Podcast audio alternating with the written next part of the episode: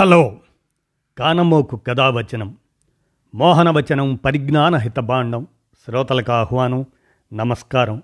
చదవదగునెవరు రాసిన తదుపరి చదివిన వెంటనే మరువక పలువురికి వినిపింపబూనిన అది ఏ పరిజ్ఞాన హితబాండమౌపో మహిళ మోహనవచనమై విరాజిల్లు.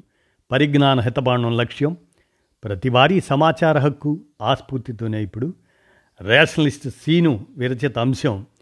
శాస్త్రీయ ప్రమేయమే విశ్వమయం అనే దాన్ని ఇప్పుడు మీ కానమోకు కథ వచ్చిన శ్రోతలకు మీ కానమోకు స్వరంలో వినిపిస్తాను వినండి.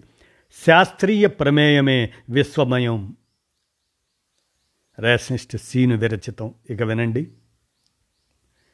సైన్స్ ప్రమేయం లేకుండా ఈ విశాల విశ్వంలో ఏదీ లేదు. ఏ విషయం తీసుకున్నా ప్రత్యక్షంగానో పరోక్షంగానో అది సైన్స్తో సంబంధం కలుపుకోవాల్సిందే. కొన్ని కోట్ల మంది యాత్రికులు బస్సుల్లో రైళ్ళల్లో విమానాలలో పుణ్యక్షేత్రాలకు ధార్మిక కేంద్రాలకు వెళ్ళి వస్తున్నారంటే కంప్యూటర్ ద్వారా రిజర్వేషన్లు జరుగుతున్నాయంటే దేవుడి వ్యవహారాలన్నీ ఆన్లైన్లో జరుగుతున్నాయంటే అందుకు సైన్స్ కారణం. సైన్స్కు దేవుడి అవసరం లేకపోయినా దేవుడి భావన నిలవడానికి మాత్రం సైన్స్ అవసరం ఉన్నది అన్నది ప్రత్యక్షంగా కనిపిస్తున్న సత్యం. మీరు ఏ స్వామీజీనో సన్యాసినో మాతాజీనో ప్రత్యక్షంగానో పరోక్షంగానో టీవీ తెర మీద చూడండి. జాగ్రత్తగా గమనించండి. విషయం మీకే అర్థమవుతుంది. వాళ్ళంతా ధవళ వస్త్రాలు ధరించి ఉంటారు. అవి సైన్స్ వల్ల లభించినవే. వారి ముందు ఓ పది మైకులుంటాయి.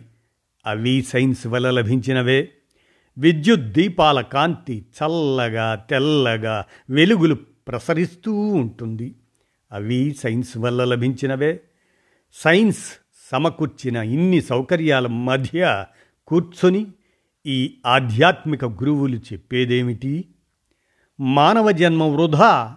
వెంటనే ఏదో ఒక శక్తిని దేవుణ్ణి దేవతను నమ్మండి మోక్షం సాధించండి అని కదా? మోక్షం అంటే ఏమిటి? ఎవడు చూశాడు దాన్ని? అనే ప్రశ్నలు ఎవ్వరూ వేయకుండా గంభీర ఉపన్యాసాలు సాగుతూ ఉంటాయి.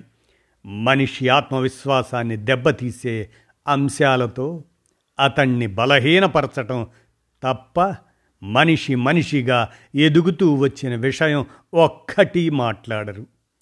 మనిషి తన మేధో సంపత్తి వల్ల సంపాదించిన విజ్ఞానంతో లబ్ధి పొందుతూ వాటి గూర్చి ఒక్క మాట కూడా మాట్లాడకుండా ఆత్మ పునర్జన్మ దైవం ఇలాంటి భక్తి వంటి మాటలతో అందమైన ఉపన్యాసాలు ప్రవచనాలు చెబుతుంటారు.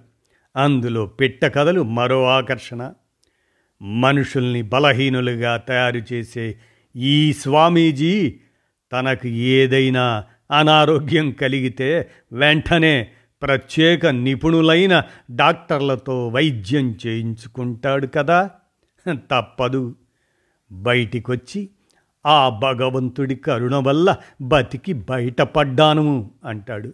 జనం దాన్ని నమ్ముతారు. డాక్టర్ల బృందం అతడికి ఎంతో శ్రద్ధగా వైద్యం చేసింది. నర్సుల బృందం అతన్ని కంటికి రెప్పలా జాగ్రత్తగా చూసుకుంది. అందరూ కలిసి ఎంతో కష్టపడి మళ్ళీ మామూలు మనిషిని చేశారన్నది మరుగున పడుతుంది. జరుగుతున్న ఘోరం ఏమంటే ప్రతివాడు సైన్స్ను ఉపయోగించుకుంటాడు కానీ దాని గూర్చి ఒక్క మాట కూడా మాట్లాడడు. నమ్మకాలలో మూఢ విశ్వాసాలలో బతకడం అలవాటు పడిన వారికి వాస్తవాలు రుచించవు. రుచికరమైన చిరుతిండికి అలవాటు పడ్డవాడు సాత్వికమైన పౌష్టికాహారం ఇష్టపడడు. అలాంటి వాడికి అసలు వాస్తవాల్ని గ్రహిద్దామన్న స్పృహ కూడా ఉండదు. కనుక గమనించాల్సింది శాస్త్రీయ ప్రమేయమే విశ్వమయం అనే దాన్ని అర్థం చేసుకోవాలి ప్రతి మనిషి కూడా. రేషనిస్ట్ సీను విరచితమైనటువంటి ఈ అంశాన్ని మీ కానమోకు కథావచనం శ్రోతలకు ఆలోచించమని వ్యక్తపరుస్తూ వినిపించాను. విన్నారుగా. ధన్యవాదాలు.